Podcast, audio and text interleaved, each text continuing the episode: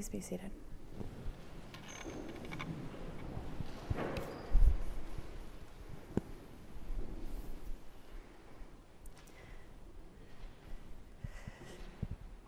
There's often a point when you are discerning what you are going to preach that you have to make a decision. And this might be a little bit of homiletical heresy to admit this out loud in a seminary chapel, but I often find myself having to make the decision of, do I start with the scripture and then find in that the message that I feel God is calling me to preach to the community? Or is something happening in my community that I am compelled to address, and therefore I go to the scripture to see if it has anything to say about that? Well, I kept reading the scriptures for today, trying to do the first because it felt more authentic to what we are taught to do in homiletics in seminary, and yet the second would not leave me alone. My decision today was, do I treat this Wednesday morning as an independent Eucharist? It's just a normal Wednesday morning, or is it in some way for our community connected to the gathering we will have this evening and the celebration we will have tomorrow as we honor Martin Luther King Jr. and we consider the impact of that work and how we are manifesting it today in our community? So after talking with Dr. Thompson and Dr. Fentress-Williams, who said to me, preach it, here we are. 10 years ago, I became the chaplain, the senior chaplain and chair of religious studies at National Cathedral School for Girls. I had an experience that year that I have never talked about in public. I've thought about telling this story many times, and every time I came to that place, I realized that I had not done enough work. So I came to that again in the last few weeks and realized that maybe I have. Maybe I haven't, but I'm going to take the chance that I have. I thought when I arrived at Cathedral School, I knew something about intercultural competency.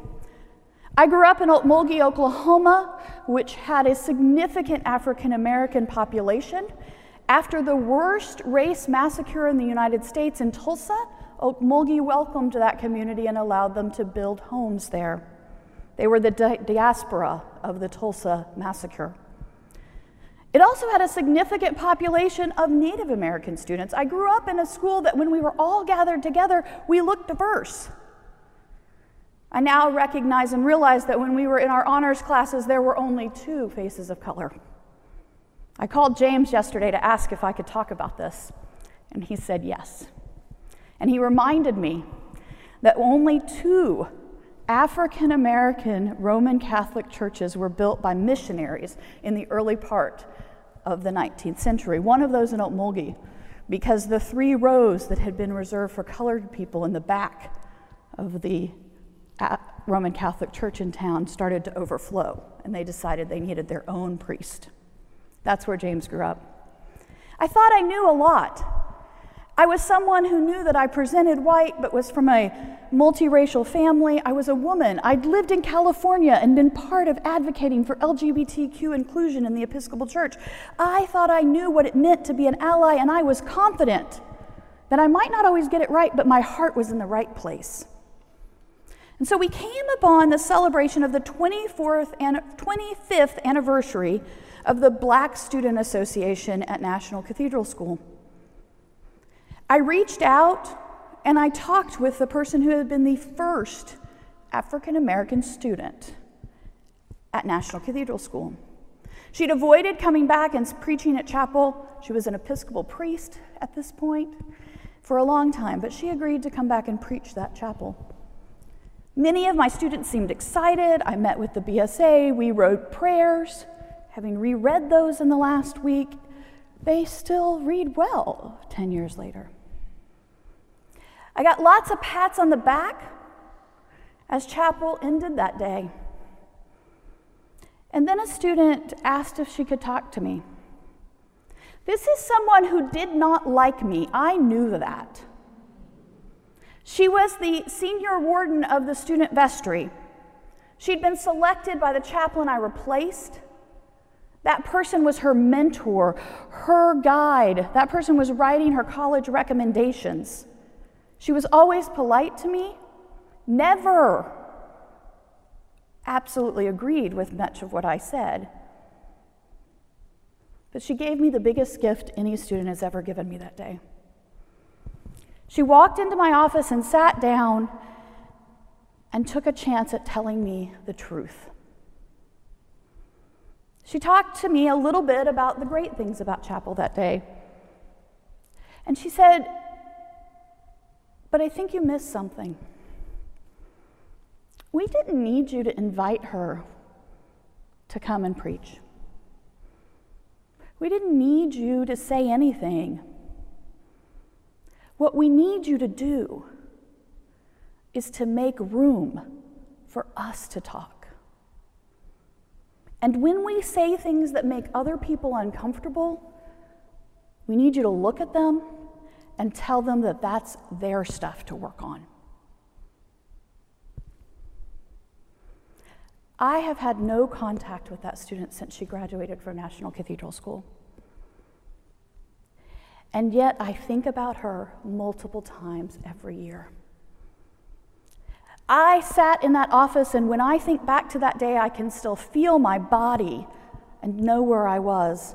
It's one of those moments that everything changed for me in my life, and I wanted to tell her all the things I'd done.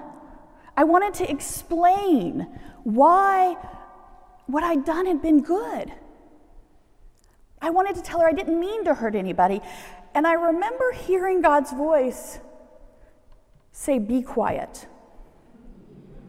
I think it probably was "shut up," but I still remember that moment.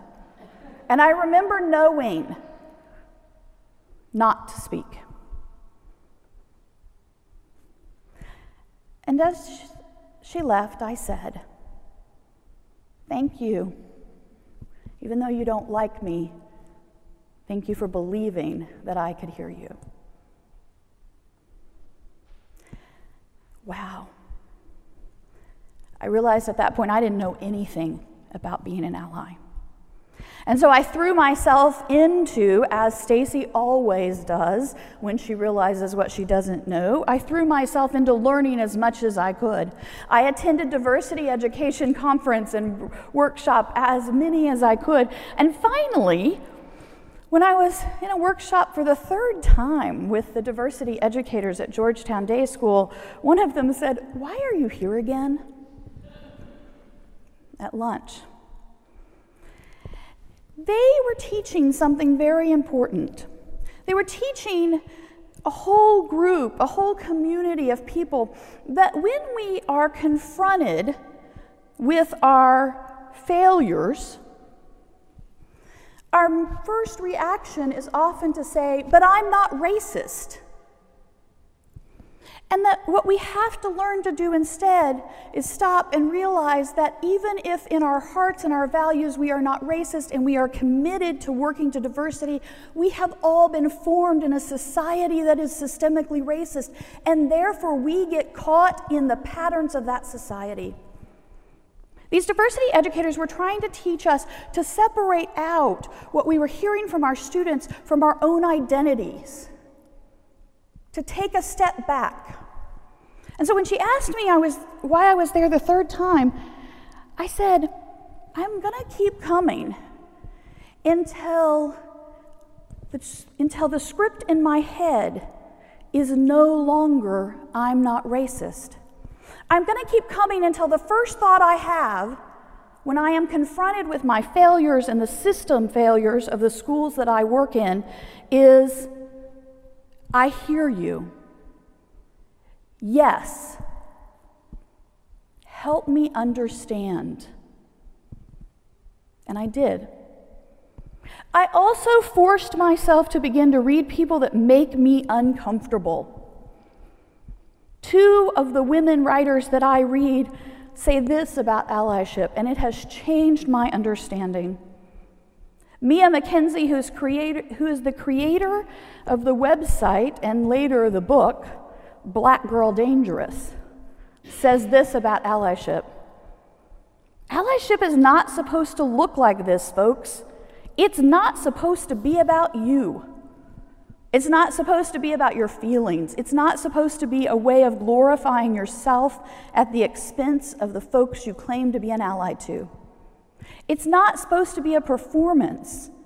It's not supposed to be a way of living your life that doesn't reinforce the same oppressive behaviors you're claiming to be against. It's not about me. It's not about most of us in this room.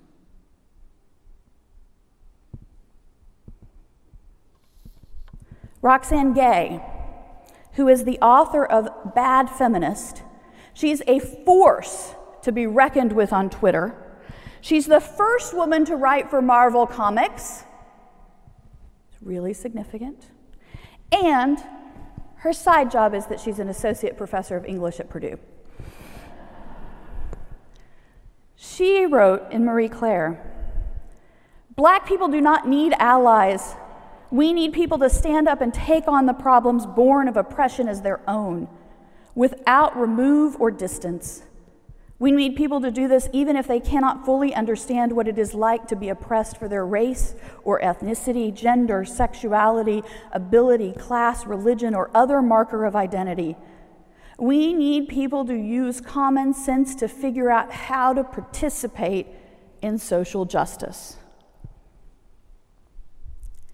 I needed to figure out what to do, not depend on others, particularly anyone in those identified groups, to tell me what to do. Jamie Ute, who is a diversity educator and who presents as a white male, says this about being an ally. Now, before I tell you what he says about being an ally, he's really clear none of these ideas are his own. They come from all of the people he has learned from. But he says, being an ally is not a core piece of your identity. You can't claim to be an ally and then let it dismiss other actions that you're doing. And he also says that we should never use the term ally as a noun. That when you start to use the term ally as a noun to describe yourself, you have lost your way.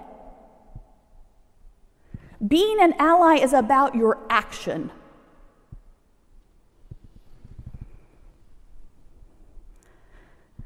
So those scriptures that I read every morning this week. Isaiah, "Say to the prisoners, come out. To those who are in darkness, show yourself. To those of you who wish to be allies, to the deepest part of myself who wishes to act in a way that my students can respect, I say, come out. Show myself." In the gospel we heard today takes place immediately after Jesus heals on the Sabbath.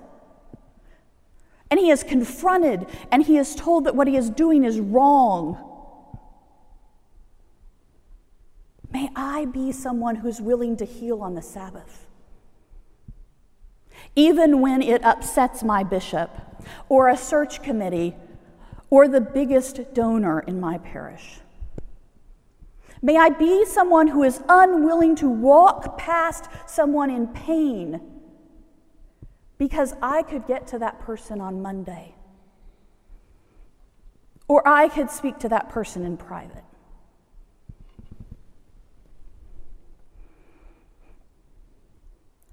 One of the songs that plays at my house many, many mornings in my Arena Anthem playlist.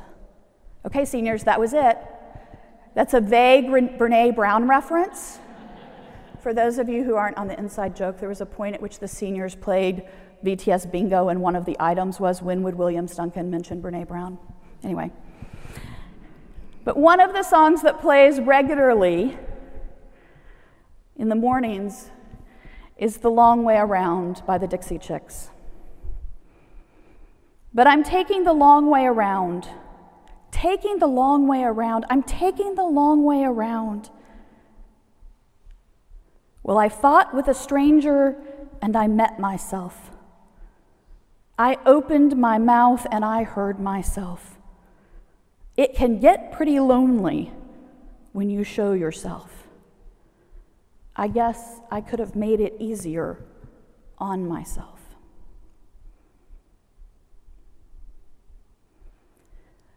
When we come out and show ourselves, when we dare to heal on the Sabbath, we are taking a risk. And today in my heart, I carry with me James and Erica, who sat through 12 years of gifted programs where they were the only two people of color. The student who took a risk to tell me the truth, along with all the so many other young women at National Cathedral School who taught me more than I ever taught them. And may we each leave this chapel today knowing that if we are not uncomfortable, if we are not struggling with what we want to say versus what we know we should say, then we are not listening. May I be brave enough to open my mouth and hear, to show myself, even if it means being lonely.